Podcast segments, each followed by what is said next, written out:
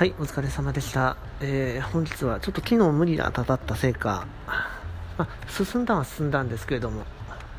思ってる以上にちょっと集中力が続きませんでした。まあ、まだ個人的な部分ではあったりもするんですけれども、えー、ちょ祖父が亡くなったという連絡が入り、まあ、一気にちょっと気持ちがぐらついてしまいました。まあ、人間なので申し訳ないですけれども、えーまあ、そういったところもありまして、ちょっともう今日は、まあ、早め、早めといってももう7時過ぎてますけれども、本当は今日も11時、12時までがっつりやって、っていう風な都合のいい、えー、計画を考えていたんですけれども、やっぱりちょっと、あ今精神的にもちょっと持って帰ってしまっているので、まあちょっとここは一旦落ち着こうということで、今日は一旦中断ということで行こうと思います。えー、クラスモジュールの方の進み方ときたらば、うまく重なり合うところは、えー、プロ信者のところはまとめていくことができたりするのでそれをあのクラスモジュールで作ったオブジェクトにメソッドとして渡して、えー、という形でだもうだいぶ、えー、クラスモジュールの使い勝手っていうのも見えてきたかなと、えーまあ、もちろんあの VBA で調べていけばいくほどいろんなあ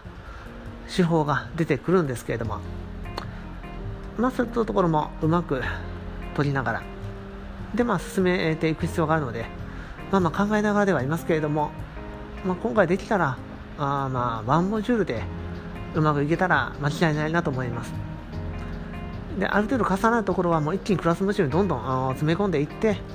そのクラスモジュールのところをハブとしてでそこから、えー、一つのモジュールである程度の操作が完了できるようにしてしまえば、えー非常にスマートでシンプルなとは思うんですが、えー、もう本当にね、おそらくまた後で振り返ってリファクタリングしたらば、また、ここなんでこんなことしてるんだろうと、また書き換え、書き換えたいなっていうふうなことになってくるのはもう目に見えている形なんですけれども、ただ、進もうと。今のルートで、えー、しっかり進んで、後のことはまた後で考えようよということで組んでいこうと思います。えー、まあまあ、えー、今日のところは、まあ、ちょっとね、あの、自分の、まあ、祖父のお通夜の方に行って、一旦気持ちの方も、まあ、政治の方を進めていきたいなと思いますと、はい、本日もお疲れ様でした。